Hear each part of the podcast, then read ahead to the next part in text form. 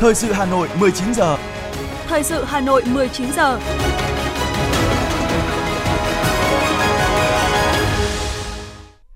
Mời quý vị và các bạn nghe chương trình thời sự tối nay, thứ sáu ngày 7 tháng 4 năm 2023. Những nội dung chính sẽ được đề cập đến trong chương trình.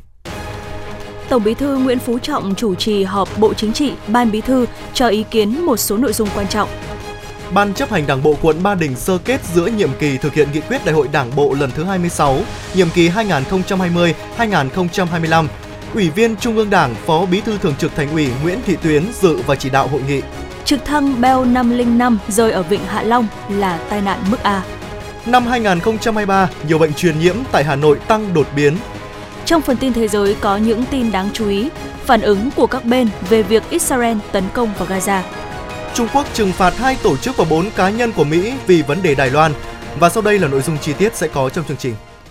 Thưa quý vị và các bạn, sáng nay tại trụ sở Trung ương Đảng, Tổng Bí thư Nguyễn Phú Trọng chủ trì cuộc họp của Bộ Chính trị, Ban Bí thư cho ý kiến về đề án tổng kết 15 năm thực hiện nghị quyết 27 ngày 6 tháng 8 năm 2008 của Ban chấp hành Trung ương Đảng khóa 10 về xây dựng đội ngũ trí thức trong thời kỳ đẩy mạnh công nghiệp hóa hiện đại hóa đất nước. Cuộc họp còn nghe Ủy ban Kiểm tra Trung ương báo cáo các đoàn kiểm tra của Bộ Chính trị, Ban Bí thư năm 2022 và đề xuất chương trình kiểm tra của Bộ Chính trị, Ban Bí thư năm 2023 cho ý kiến về đề án tổng kết 15 năm thực hiện nghị quyết 27 khóa 10 về xây dựng đội ngũ trí thức trong thời kỳ đẩy mạnh công nghiệp hóa hiện đại hóa đất nước. Bộ Chính trị khẳng định xây dựng đội ngũ trí thức vững mạnh cả về số lượng, chất lượng, có cơ cấu hợp lý gắn với phát huy vai trò trách nhiệm và năng lực của trí thức trong thực hiện các mục tiêu nhiệm vụ chiến lược phát triển kinh tế xã hội là trách nhiệm của Đảng, nhà nước, của hệ thống chính trị và toàn xã hội. Xác định việc tập trung đẩy mạnh cải cách thể chế, huy động các nguồn lực xã hội, tôn trọng phát huy tự do tư tưởng, học thuật, thực hành dân chủ trong hoạt động nghiên cứu sáng tạo, có cơ chế chính sách đặc biệt, trọng dụng nhân tài, trí thức tinh hoa, nhà khoa học đầu ngành, chính là tạo môi trường, điều kiện và động lực căn bản để phát triển và phát huy đội ngũ trí thức.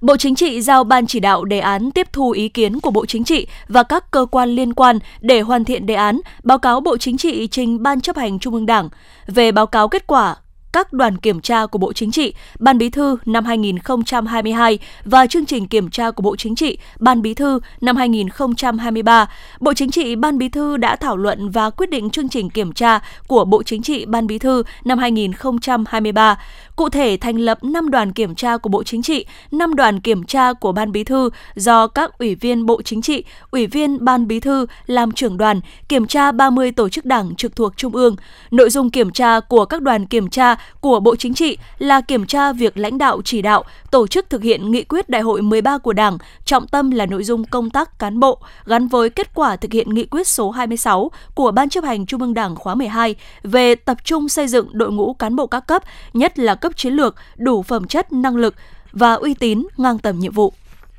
Tiếp tục chương trình làm việc sáng nay tại nhà Quốc hội, dưới sự điều hành của Phó Chủ tịch Quốc hội Nguyễn Đức Hải, Hội nghị đại biểu Quốc hội chuyên trách tiếp tục xem xét cho ý kiến về một số vấn đề lớn cần xin ý kiến của dự án luật đất đai sửa đổi. Thảo luận tại hội trường, các đại biểu Quốc hội đã phân tích, đưa ra nhiều ý kiến khác nhau về những bất cập trong quy định hiện hành, đặc biệt cần có quy định rõ hơn về giá đất cũng như đảm bảo cuộc sống người dân bằng hoặc tốt hơn sau khi thu hồi đất. Nhiều đại biểu đề nghị chính sách miễn giảm tiền sử dụng đất, tiền thuê đất của nhà nước cần được quy định một cách rõ ràng tại luật, ít nhất là về phạm vi và mức độ miễn giảm cụ thể, trên cơ sở các văn bản quy định dưới luật đã được áp dụng ổn định trong thời gian qua một cách hợp lý. Để chủ trương trên thực sự hiệu quả khi đi vào cuộc sống, hạn chế thấp nhất những phát sinh khó khăn, đại biểu đề nghị cần tiếp tục nghiên cứu bổ sung các quy định cụ thể khác, đảm bảo định lượng rõ hơn yếu tố đảm bảo cuộc sống người dân bằng hoặc tốt hơn sau khi bồi thường thu hồi đất. Dự và phát biểu tại hội nghị sơ kết giữa nhiệm kỳ Đảng bộ quận Ba Đình, Ủy viên Trung ương Đảng, Phó Bí thư Thường trực Thành ủy Nguyễn Thị Tuyến biểu dương ghi nhận, đánh giá cao và chúc mừng những thành tích rất đáng tự hào của Đảng bộ, chính quyền và nhân dân quận Ba Đình đã đạt được trong nửa nhiệm kỳ qua, đồng thời đề nghị Đảng bộ chính quyền quận Ba Đình tiếp tục ra soát lại các chỉ tiêu mà quận đã đề ra, đồng thời cập nhật tinh thần chỉ đạo mới của Trung ương, thành phố trong giai đoạn hiện nay. Phó Bí thư Thường trực Thành ủy đề nghị quận Ba Đình đánh giá lại các mô hình thí điểm trên địa bàn quận, tăng cường quản lý đảng viên, kết nạp đảng viên mới theo tinh thần đề án mới mà thành phố mới ban hành Bên cạnh đó, quận cần đẩy mạnh công tác cải cách hành chính, nâng cao hiệu lực hiệu quả quản lý của chính quyền từ quận tới phường chủ trì làm việc với Ban Thường vụ Quận ủy Long Biên về công tác lãnh đạo chỉ đạo và tổ chức thực hiện kết luận kiểm tra giám sát thanh tra kiểm toán của Trung ương thành phố. Phó Bí thư Thành ủy, Chủ tịch Hội đồng nhân dân thành phố Nguyễn Ngọc Tuấn đánh giá quận Long Biên triển khai rất nghiêm túc, trách nhiệm, tập thể cấp ủy quan tâm, bám sát trong quá trình thanh tra kiểm tra. Quá trình làm có những sáng tạo kịp thời xử lý những vấn đề phát sinh về những nhiệm vụ trong thời gian tới, trưởng đoàn kiểm tra số 2 đề nghị Ban Thường vụ quận ủy tiếp tục quan tâm quán triệt sâu sắc về việc giải quyết các kết luận thanh tra, kiểm toán, giám sát của Trung ương và thành phố để đạt kết quả cao nhất, đồng thời coi đây là cơ hội để ra soát khắc phục những tồn tại, từ đó triển khai tốt hơn. Phát biểu chỉ đạo tại hội nghị sơ kết giữa nhiệm kỳ Đại hội Đảng bộ quận Hai Bà Trưng lần thứ 26, nhiệm kỳ 2020-2025, Phó Bí thư Thành ủy Nguyễn Văn Phong biểu dương sự cố gắng nỗ lực cùng những thành tựu kết quả mà Đảng bộ, chính quyền và nhân dân quận Hai Bà Trưng đạt được trong nửa nhiệm kỳ qua, cơ bản tán thành với phương hướng nhiệm vụ nửa sau nhiệm kỳ 2020-2025. Đồng chí Nguyễn Văn Phong đề nghị Ban chấp hành Đảng bộ quận tập trung lãnh đạo chỉ đạo, kiên quyết khắc phục những tồn tại hạn chế được chỉ ra sau hội nghị này với những giải pháp, kế hoạch, lộ trình thực hiện cụ thể. Trưởng ban Nội chính Thành ủy Nguyễn Quang Đức phát biểu tại hội nghị sơ kết giữa nhiệm kỳ Đại hội Đảng bộ huyện Phúc Thọ. Đặc biệt lưu ý huyện Phúc Thọ tiếp tục phát huy truyền thống đoàn kết, chủ động sáng tạo, khai thác tốt mọi tiềm năng lợi thế của huyện, lãnh đạo chỉ đạo hoàn thành thắng lợi các nhiệm vụ trọng tâm, các chỉ tiêu của nhiệm kỳ 2020-2025, chú trọng công tác xây dựng chỉnh đốn Đảng, đặc biệt là vai trò lãnh đạo toàn diện của Đảng trên các lĩnh vực, tiếp tục đổi mới phương thức lãnh đạo của Đảng, chỉ đạo điều hành của chính quyền theo hướng quyết liệt khoa học, chủ động, thiết thực, hiệu quả, đẩy mạnh cải cách hành chính. Đánh giá cao những kết quả nổi bật Bắc Từ Liêm đạt được trong nửa đầu nhiệm kỳ thực hiện nghị quyết đại hội, Ủy viên Thường vụ, Chủ nhiệm Ủy ban Kiểm tra Thành ủy Hoàng Trọng Quyết nhấn mạnh yêu cầu cấp ủy chính quyền các cấp, nhất là người đứng đầu Bắc Từ Liêm phải đoàn kết chủ động quyết liệt hơn trong lãnh đạo chỉ đạo tổ chức thực hiện các nhiệm vụ, có giải pháp khắc phục hạn chế yếu kém, từ đó khích lệ tính sáng tạo, trách nhiệm trong từng công việc của đội ngũ cán bộ công chức, tạo chuyển biến rõ nét hơn trong cải cách hành chính, nâng cao sự hài lòng của người dân, doanh nghiệp. Sơ kết giữa nhiệm kỳ đại hội Đảng bộ huyện Thanh Oai lần thứ 23, Ủy viên Ban Thường vụ Thành ủy Bùi Huyền Mai đánh giá cao sự nỗ lực, những kết quả tích cực chính quyền và nhân dân huyện Thanh Oai đã đạt được trong nửa đầu nhiệm kỳ qua đồng thời đề nghị Đảng bộ huyện quyết liệt chỉ đạo đạt và vượt chỉ tiêu nhiệm vụ, đặc biệt là 8 chương trình công tác của huyện ủy giai đoạn 2020-2025, tập trung đẩy mạnh hoàn thiện các dự án đã được phê duyệt, để nhanh tiến độ việc giải ngân các dự án đầu tư công, đặc biệt là công tác giải phóng mặt bằng đường vành đai 4 vùng thủ đô chủ trì hội nghị giao ban đánh giá kết quả công tác tổ chức xây dựng Đảng quý 1 năm 2023. Sáng nay, trưởng ban tổ chức Thành ủy Vũ Đức Bảo đề nghị toàn ngành tập trung nâng cao chất lượng công tác phát triển đảng viên, đặc biệt là đảng viên tại các khu dân cư, đảng viên là học sinh sinh viên, gắn với nâng cao chất lượng công tác quản lý đảng viên, phát triển các tổ chức đảng, đoàn thể trong doanh nghiệp ngoài khu vực nhà nước. Đối với sổ tay đảng viên điện tử và điều hành tác nghiệp quản lý đảng viên, trưởng ban tổ chức thành ủy lưu ý hai nhiệm vụ, đó là hướng dẫn các chi bộ sử dụng sổ tay đảng viên điện tử trong sinh hoạt và đưa thông tin từ trên xuống, từ dưới lên thật thông suốt, nền nếp, liên tục để nuôi sống ứng dụng. Sáng nay, Ủy viên Ban Thường vụ Thành ủy Nguyễn Lan Hương, Chủ tịch Ủy ban Mặt trận Tổ quốc thành phố chủ trì làm việc với Ban Thường trực Ủy ban Mặt trận Tổ quốc quận Hoàn Kiếm về triển khai chương trình công tác mặt trận năm 2023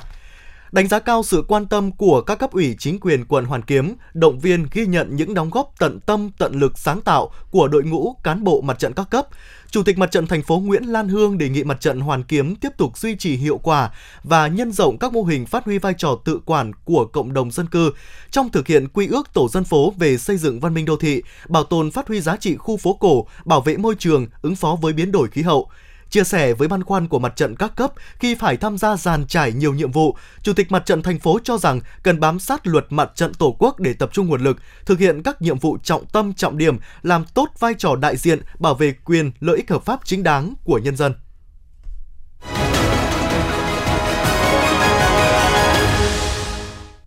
Thưa quý vị và các bạn, cùng với phát triển kinh tế xã hội, huyện Quốc Oai đặc biệt chú trọng đến công tác chỉnh đốn đảng, xây dựng hệ thống chính trị trong sạch vững mạnh, tăng cường đổi mới phương thức lãnh đạo chỉ đạo theo hướng chủ động sáng tạo, sâu sát, vừa toàn diện vừa có trọng tâm trọng điểm, quan tâm thực hiện các chính sách chương trình, dự án đầu tư cho các địa phương.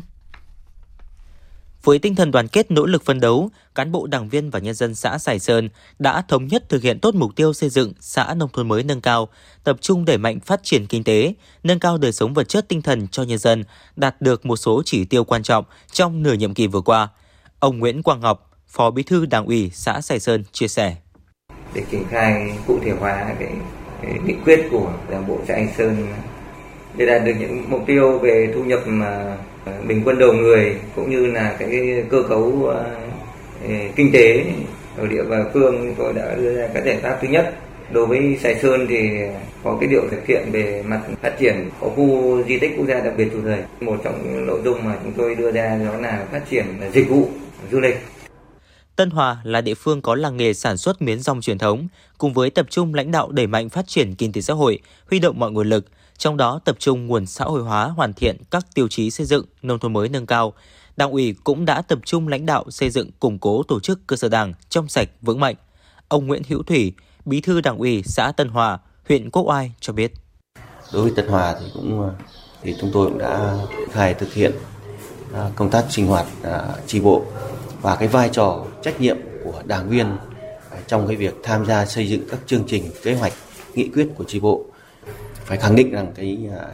vai trò cái trách nhiệm của các đồng chí cấp ủy rồi thì cái trách nhiệm của ban chỉ huy các tri bộ trong cái việc triển khai thực hiện cái chương trình 01 của thành ủy cũng như là triển khai thực hiện cái đề án số 636 của huyện ủy Cô Hoài đã có những cái chuyển biến tích cực đấy, đặc biệt là cái nhận thức của cán bộ đảng viên trong cái uh, việc sinh hoạt uh, tri bộ rồi công tác phê bình và tự phê bình rồi cái việc triển khai thực hiện các nhiệm vụ chính trị của địa phương từ đầu nhiệm kỳ đến nay, huyện ủy Quốc Oai đã chỉ đạo các tổ chức cơ sở đảng tập trung đổi mới công tác cán bộ, trọng tâm là công tác đánh giá cán bộ để bổ nhiệm, giới thiệu cán bộ ứng cử và luân chuyển, điều động cán bộ, công chức, viên chức, nâng cao vai trò, trách nhiệm, nêu gương của người đứng đầu cấp ủy, chính quyền các cấp, tạo môi trường thuận lợi để thu hút đầu tư, đẩy mạnh xây dựng kết cấu hạ tầng theo hướng đồng bộ gắn với định hướng đô thị, khai thác và sử dụng có hiệu quả nguồn lực cho xây dựng nông thôn mới nâng cao. Bà Vũ Thị Nga, Văn phòng huyện ủy Quốc Oai cho biết. Tất cả những cái nội dung và những cái chỉ tiêu, nhiệm vụ trong các nghị quyết, chuyên đề và các chương trình à, để thực hiện trong toàn khóa 2020-2025 thì đều à, bám sát những cái sự lãnh đạo chỉ đạo trong cái nghị quyết đại hội đảng bộ huyện và à, thống nhất với những cái chỉ tiêu, nhiệm vụ theo 10 chương trình công tác của thành ủy khóa 17 À, đặc biệt là đối với hai nghị quyết chuyên đề à, thực hiện trong giai đoạn 2021-2025 thì là nghị quyết thứ nhất là về khâu đột phá trong công tác cán bộ và đánh giá trọng tâm là về à, thực hiện sự đổi mới trong công tác đánh giá cán bộ và cái vai trò nêu gương của cán bộ đảng viên. Nghị quyết là về lĩnh vực kinh tế xã hội, tức là đẩy mạnh xây dựng kết cấu hạ tầng để xây dựng nông thôn mới nâng cao và nông thôn mới kiểu mẫu của huyện trong giai đoạn 2021-2025. Cùng với xây dựng kết cấu hạ tầng kinh tế, xã hội phục vụ phát triển kinh tế, nâng cao chất lượng cuộc sống nhân dân, Quốc Oai coi việc đẩy mạnh xây dựng nông thôn mới nâng cao gắn với định hướng đô thị là nhiệm vụ quan trọng hàng đầu. Do vậy, trong thời gian tới, huyện tập trung huy động tối đa nguồn lực đầu tư phát triển hạ tầng giao thông, nhất là hạ tầng kỹ thuật, khung kết nối vùng, trung tâm cụm xã với đô thị sinh thái Quốc Oai. Đồng thời, phát triển các khu đô thị mới đồng bộ, hiện đại theo hướng đô thị thông minh, nâng cao chất lượng các tiêu chí nông thôn mới gắn với quản lý tốt đất đai, tài nguyên môi trường, trật tự xây dựng, tạo môi trường thuận lợi để thu hút đầu tư. Với tiềm năng, lợi thế của mình, huyện Quốc Oai đang huy động tối đa sức mạnh tổng hợp của cán bộ đảng viên và nhân dân trên địa bàn để xây dựng huyện phát triển toàn diện, đóng góp vào sự nghiệp xây dựng và phát triển thủ đô.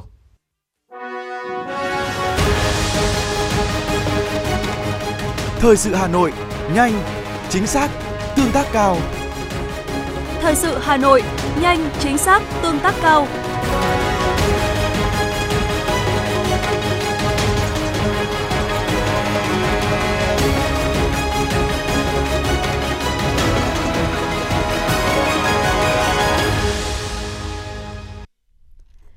Lãnh đạo Cục Hàng không Việt Nam cho biết, căn cứ vào Luật Hàng không Dân dụng 2006 và Luật Hàng không Dân dụng sửa đổi 2014, các văn bản hướng dẫn thi hành và phụ ước 13 của Công ước về Hàng không Dân dụng quốc tế, Công ước Chicago về điều tra tai nạn máy bay, Cục phân loại vụ trực thăng Bell 505 số đăng ký VN8650 gặp nạn tại Vịnh Hạ Long, Quảng Ninh là tai nạn mức A, có thiệt hại về người và tàu bay. Do vậy, việc điều tra sẽ được thực hiện theo Điều 106 Luật Hàng không Dân dụng Việt Nam. Cụ thể, Cục Hàng không Việt Nam đề xuất kiến nghị trình chính phủ tiến hành công tác điều tra tai nạn theo các quy định trên với sự tham gia của những bộ ban ngành liên quan, nhà thiết kế, chế tạo, sản xuất máy bay. Tại cuộc họp sau Ban Quản lý Nhà nước quý 1 2023 sáng nay, Bộ trưởng Bộ Thông tin và Truyền thông Nguyễn Mạnh Hùng đã yêu cầu Cục Phát thanh Truyền hình và Thông tin Điện tử cùng các doanh nghiệp game lớn nghiên cứu kỹ kinh nghiệm quốc tế có sở cứ và cơ sở lý luận liên quan đến việc áp thuế tiêu thụ đặc biệt với trò chơi trực tuyến game online để trong tuần tới Bộ Thông tin và Truyền thông báo cáo chính phủ. Theo Bộ trưởng, những liên quan bất cập của đề xuất áp dụng thuế tiêu thụ đặc biệt với game mà ngành muốn kiến nghị với chính phủ cần phải có thông tin đầy đủ toàn diện dựa trên sự nghiên cứu kỹ kinh nghiệm quốc tế, có những sở cứ và lý luận đầy đủ, rõ ràng, đặc biệt Cục Phát thanh Truyền hình và Thông tin điện tử cùng các doanh nghiệp phải nghiên cứu đưa ra những giải pháp kỹ thuật áp dụng nếu game có thể gây ra hệ lụy với trẻ em, chẳng hạn biện pháp kỹ thuật để hạn chế giờ chơi. Ngày hôm nay, Hội Khuyến học Hà Nội phối hợp với Trường Đại học Mở Hà Nội tổ chức hội nghị tập huấn triển khai sử dụng phần mềm đánh giá công dân học tập cho các cán bộ cấp quận, huyện, thị xã và các tổ chức khuyến học trong các trường đại học cao đẳng trên địa bàn thành phố. Bộ Công cụ đánh giá công nhận danh hiệu công dân học tập giai đoạn 2021-2030 do Hội Khuyến học Việt Nam ban hành nhằm thu nhập minh chứng, đánh giá mô hình, công dân học tập với mục tiêu ứng dụng công nghệ thông tin trong việc số hóa các mô hình học tập. Bộ tiêu chí đánh giá mô hình công dân học tập dựa trên 3 năng lực cốt lõi là năng lực tự học và học tập suốt đời, năng lực sử dụng những công cụ học tập, làm việc, năng lực xây dựng và thực hiện các mối quan hệ xã hội. Trong năm 2022, số ca mắc sốt xuất huyết tại Hà Nội tăng mạnh vào tháng 10 và đỉnh dịch vào giữa tháng 11. Tuy nhiên, từ đầu năm 2023, sốt xuất huyết đã xuất hiện và lây lan nhanh chóng. Từ đầu năm đến nay, thủ đô ghi nhận 197 ca sốt xuất huyết, tăng gấp 19 lần so với cùng kỳ năm ngoái. Bệnh nhân mắc sốt xuất huyết có tại 26 trên 30 quận huyện thị xã của Hà Nội.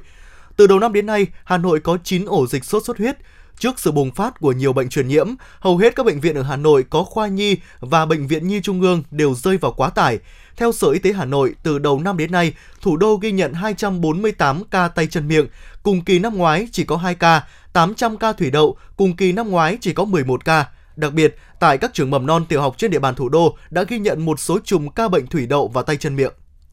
Ủy ban nhân dân phường Cầu Diễn vừa ra văn bản yêu cầu nhóm lớp mầm non American Montessori School, cơ sở Trần Hữu Dực tạm dừng mọi hoạt động trông giữ trẻ kể từ ngày 6 tháng 4 khi cơ sở đủ điều kiện sẽ cho phép hoạt động trở lại. Trước đó, phụ huynh NTH và một số cha mẹ học sinh lên tiếng tố cơ sở mầm non American Montessori International School bớt xén khẩu phần ăn của trẻ. Người mẹ có con gái 5 tuổi theo học tại Trần Hữu Dực, quận Nam Từ Liêm cho biết Tổng học phí một năm và tiền ăn 3 tháng khoảng 90 triệu đồng đã gồm ưu đãi. Tuy nhiên các bữa ăn cho trẻ không đạt so với cam kết trường với phụ huynh. Thời gian đầu đồ ăn khá ổn, nhưng sau đó con chị thường kêu đói mỗi khi đi học về, trong khi tiền ăn tăng từ 65.000 đồng lên 70.000 đồng mỗi ngày từ tháng 10 năm ngoái. Vì thế, chị yêu cầu cô giáo chụp đầy đủ suất ăn của các con và gửi hàng ngày. Từ khi chị đề nghị nhà trường có cập nhật hình ảnh bữa ăn với hình ảnh chụp những suất ăn rất đầy đặn, nhưng sau này tìm hiểu thực tế, phụ huynh phát hiện bữa ăn thật không giống với hình ảnh nhà trường đăng tải. Thưa quý vị và các bạn, mùa tuyển sinh đại học cao đẳng năm nay, toàn bộ quy trình đăng ký dự tuyển, nộp lệ phí dịch vụ xét tuyển, xác nhận nhập học tiếp tục thực hiện trực tuyến như năm 2022. Thí sinh sẽ làm các thủ tục trên hệ thống hỗ trợ tuyển sinh chung của Bộ Giáo dục và Đào tạo. Nhiều kiến nghị cũng đã được các trường nêu ra để việc thực hiện tuyển sinh trực tuyến phải đảm bảo thuận lợi cho thí sinh và các cơ sở đào tạo. Tuyển sinh không chỉ là việc riêng của mỗi trường đại học mà là sân chơi chung của các trường đại học trong hệ thống, là trách nhiệm của toàn ngành giáo dục. Năm 2022, lần đầu tiên thí sinh thực hiện toàn bộ quy trình tuyển sinh trực tuyến trên hệ thống chung của Bộ Giáo dục và Đào tạo. Mặc dù hình thức tuyển sinh trực tuyến đã mang lại nhiều lợi ích như tránh việc đi lại tốn kém cho thí sinh, nhưng cũng đã có những sai sót xảy ra ảnh hưởng đến quyền lợi của các em. Như năm 2022, khi thực hiện đăng ký trên hệ thống tuyển sinh, có những em chọn nhầm phương thức xét tuyển, gặp khó khăn trong truy nhập hệ thống, từ khâu đăng ký tới khâu nộp lệ phí xét tuyển. Các trường đại học cũng gặp nhiều lúng túng, nhất là cơ sở dữ liệu của thí sinh trên hệ thống không đầy đủ, như ưu tiên khu vực, ưu tiên đối tượng, số căn cước công dân không trùng khớp, dẫn đến việc xét tuyển gặp nhiều khó khăn. Ông Phạm Thanh Hà, trưởng phòng đào tạo trường Đại học Giao thông Vận tải nêu thực tế. Có rất nhiều các cái trường hợp mà chúng ta có thể dùng logic để kiểm tra và chúng ta thấy ngay. Có những thí sinh sinh năm 2003 04 nhưng mà lại thuộc đối tượng 06 tức là các cái đối tượng mà thực hiện nghĩa vụ quân sự, thương binh, các thứ. Như vậy là về mặt phần mềm thì có lẽ là chúng ta cũng phải cải tiến để giải quyết tất cả những cái vấn đề logic này và ngoài ra thì chúng tôi cũng nghĩ là các sở giáo dục phải chịu trách nhiệm về vấn đề này vì có đầy đủ cái cơ sở dữ liệu đối tượng nào khu vực nào chúng ta biết hết đấy cho nên là cũng mong là chúng ta hợp tác để làm sao mà không xảy ra những cái trường hợp như vậy dù là năm thứ hai thực hiện toàn bộ quy trình đăng ký dự tuyển, nộp lệ phí dịch vụ xét tuyển, xác nhận nhập học trực tuyến, nhưng các trường vẫn lo ngại sẽ xảy ra sai sót như năm ngoái. Vì thí sinh ở vùng miền khác nhau sẽ có những thuận lợi và khó khăn khác nhau trong tiếp cận công nghệ. Từ công tác xét tuyển năm 2022 của các trường cho thấy, nhiều học sinh ở vùng sâu, vùng xa, vùng kinh tế xã hội khó khăn đã gặp khó khi thực hiện đăng ký xét tuyển trực tuyến bởi các điều kiện học, sử dụng tin học chưa tốt – trong đó, một số trường hợp đăng ký sai thông tin dẫn đến không trúng tuyển. Từ thực tế này, ông Võ Thành Hải, Phó Hiệu trưởng Thường trực Trường Đại học Duy Tân kiến nghị. Tôi đề nghị là hệ thống phần mềm đấy, sau khi chỉnh sửa xong ấy thì nên có cái hướng dẫn qua cái kênh của Sở Giáo dục Đào tạo và các cái trường trung học phổ thông để các thầy cô tập luyện cho các em trước. Vì khi chúng ta tiến hành xét tuyển ấy thì các em đã kết thúc học ở trường trung học phổ thông rồi. Mà đưa lên mạng thì với cái hướng dẫn như thế thì những người chuyên về tin ấy, hoặc là hay sử dụng tin học có thể tự đọc và tự thực hiện được nhưng đối với các em học sinh thì rất là khó khăn đặc biệt các em vùng nông thôn bố mẹ chưa bao giờ nhìn thấy con chụp máy tính nữa thì rất khó theo bà Nguyễn Thị Thu Thủy, vụ trưởng vụ giáo dục đại học Bộ Giáo dục và Đào tạo, những vấn đề mà các cơ sở đào tạo nêu đều là những vướng mắc trong mùa tuyển sinh năm 2022 đã được Bộ ghi nhận và đang có giải pháp khắc phục. Tuy vậy, để quy trình tuyển sinh trực tuyến diễn ra thuận lợi thì việc phối hợp nhập dữ liệu của thí sinh giữa các sở và trường trung học phổ thông trên hệ thống tuyển sinh chung của Bộ Giáo dục và Đào tạo là rất quan trọng. Rõ ràng là việc nhập dữ liệu từ dưới lên, tức là từ phía các trường phổ thông. Do đó chúng tôi cũng ờ, kêu gọi và đề nghị tất cả các sở giáo dục đào tạo cùng hỗ trợ để có thể giả soát cũng như đôn đốc cái việc nhập cơ sở dữ liệu tránh những trường hợp là thí sinh có số căn cước công dân rồi mà lại không nhập được dữ liệu, cả về dữ liệu về đối tượng ưu tiên, khu vực ưu tiên của thí sinh trong năm nay, ngay khi các em đăng ký dự thi là đã phải có cái thông tin này rồi và các sở, các điểm tiếp nhận phải tiến hành giả soát ngay để tạo thuận lợi cho quá trình ờ, xét tuyển để sau này không bị chậm trễ như năm vừa qua. Bộ Giáo dục và Đào tạo cho biết sẽ tiếp tục nâng cấp hệ thống tuyển sinh, đơn giản hóa việc đăng ký xét tuyển để hạn chế nhầm lẫn của thí sinh, bổ sung các chức năng để các cơ sở đào tạo cập nhật kết quả điểm đánh giá năng lực, đánh giá tư duy lên hệ thống. Bên cạnh đó, ngay khi chỉnh sửa xong, hệ thống hỗ trợ tuyển sinh chung và các phần mềm liên quan, Bộ sẽ tổ chức tập huấn sử dụng cho các sở giáo dục và đào tạo, các trường trung học phổ thông. Bộ cũng sẽ có kênh hỗ trợ thí sinh đảm bảo việc đăng ký xét tuyển trực tuyến diễn ra thuận lợi, khắc phục được bất cập trong năm 2022.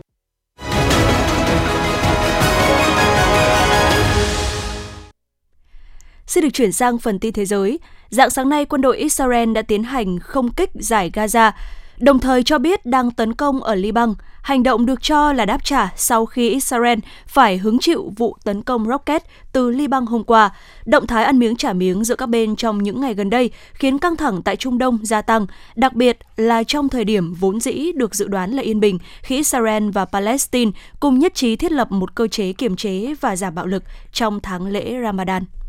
Trước tình trạng căng thẳng giữa các bên, Liên Hợp Quốc và Mỹ cũng đã bày tỏ thái độ quan ngại và kêu gọi kiềm chế. Người phát ngôn Liên Hợp Quốc Stephen Dujarric nhấn mạnh Liên Hợp Quốc kêu gọi tất cả các bên kiềm chế tối đa. Lực lượng tạm thời của Liên Hợp Quốc tại Lebanon vẫn giữ liên lạc với các bên và chúng tôi kêu gọi các bên tránh bất kỳ hành động đơn phương nào có thể làm leo thang tình hình. Trong khi đó, người phát ngôn Bộ Ngoại giao Mỹ Vedant Patel khẳng định Mỹ lo ngại trước những cảnh tượng bên ngoài Jerusalem và quan điểm của chúng tôi là sự tôn nghiêm của các thánh địa phải được bảo tồn. Chúng tôi nhấn mạnh tầm quan trọng của việc duy trì hiện trạng lịch sử tại các thánh địa ở Jerusalem và bất kỳ hành động đơn phương nào gây nguy hiểm cho hiện trạng của nó là không thể chấp nhận được. Mỹ kêu gọi kiềm chế, phối hợp và bình tĩnh trong tháng lễ này.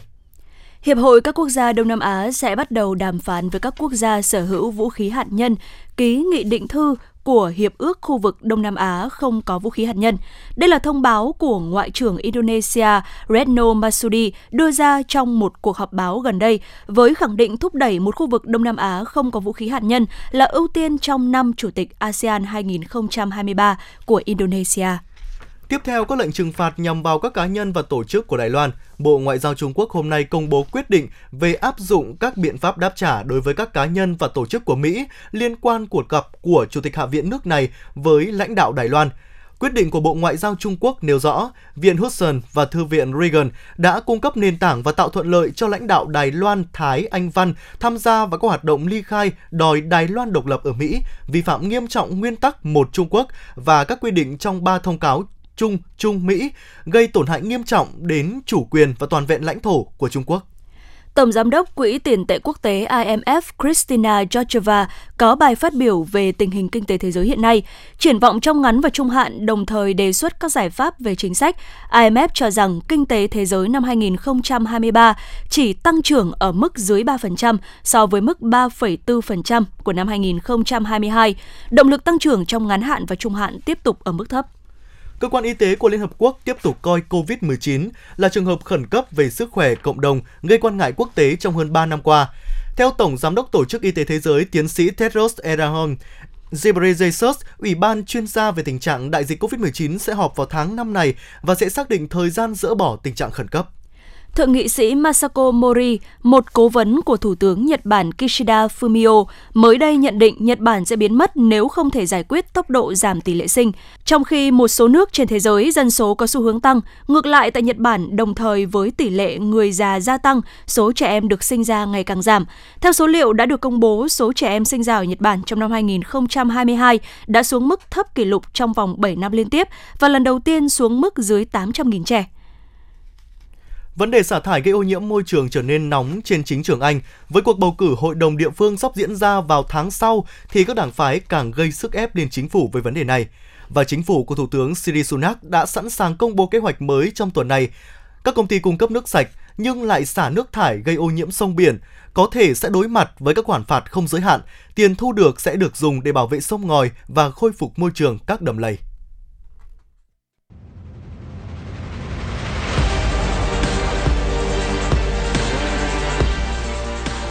Bản tin thể thao. Bản tin thể thao.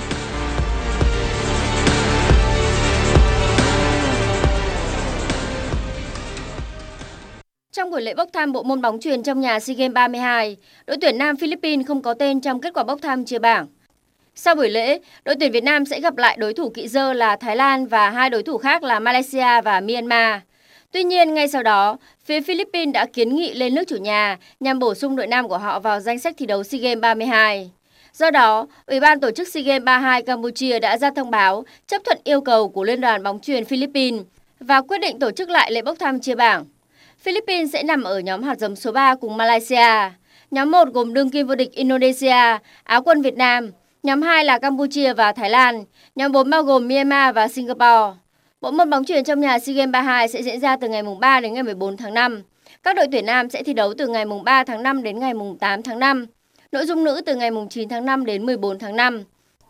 Toàn bộ các trận đấu sẽ diễn ra tại nhà thi đấu thuộc khu Liên hiệp Thể thao Quốc gia Campuchia. Theo thông báo từ Liên đoàn bóng đá Anh, Manu đã bị phạt 65.000 bảng vì đã không kiểm soát được hành vi của các cầu thủ. Sự việc này xảy ra trong trận tứ kết FA Cup ngày 19 tháng 3 vừa qua khi Quỷ Đỏ đối đầu với Fulham. Cụ thể là các cầu thủ Manu đã vây kín lấy trọng tài Cavana để gây sức ép sau khi chứng kiến Willian bên phía Fulham chơi bóng bằng tay. Đây đã là lần thứ tư ở mùa giải năm nay Manu bị phạt vì lỗi tương tự. Trước đó, Quỷ Đỏ đã phải nhận án phạt từ trận đấu với Newcastle, Chelsea và Crystal Palace. Với ba lần trước đó, đội chủ sân Old Trafford đã phải nộp 137.000 bảng.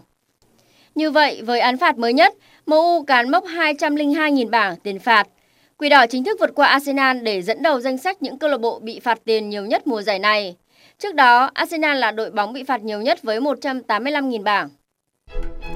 Dự báo thời tiết đêm nay và ngày mai, khu vực trung tâm thành phố Hà Nội nhiều mây có mưa, mưa rào và rông rải rác. Trong cơn rông khả năng xảy ra gió giật mạnh, gió đông bắc cấp 2, cấp 3. Nhiệt độ cao nhất từ 22 đến 24 độ, nhiệt độ thấp nhất từ 20 đến 22 độ. Khu vực phía Bắc Hà Nội nhiều mây có mưa, mưa rào và rông rải rác. Trong cơn rông khả năng xảy ra gió giật mạnh, gió đông bắc cấp 2, cấp 3. Nhiệt độ cao nhất từ 21 đến 23 độ, nhiệt độ thấp nhất từ 19 đến 21 độ. Khu vực phía Tây Hà Nội nhiều mây, có mưa, mưa rào và rông rải rác. Trong cơn rông khả năng xảy ra gió giật mạnh, gió đông bắc cấp 2, cấp 3, nhiệt độ cao nhất từ 20 đến 22 độ, nhiệt độ thấp nhất từ 19 đến 21 độ. Khu vực phía Nam Hà Nội nhiều mây có mưa, mưa rào và rông rải rác. Trong cơn rông khả năng xảy ra gió giật mạnh, gió đông bắc cấp 2, cấp 3, nhiệt độ cao nhất từ 21 đến 23 độ, nhiệt độ thấp nhất từ 19 đến 21 độ. Quý vị và các bạn vừa nghe chương trình thời sự của Đài Phát thanh Truyền hình Hà Nội, chỉ đạo nội dung Nguyễn Kim Khiêm, chỉ đạo sản xuất Nguyễn Tiến Dũng, tổ chức sản xuất Quang Hưng, đạo diễn Kim Oanh, phát thanh viên Võ Nam Thu Minh cùng kỹ thuật viên Quang Ngọc phối hợp thực hiện. Thân ái chào tạm biệt.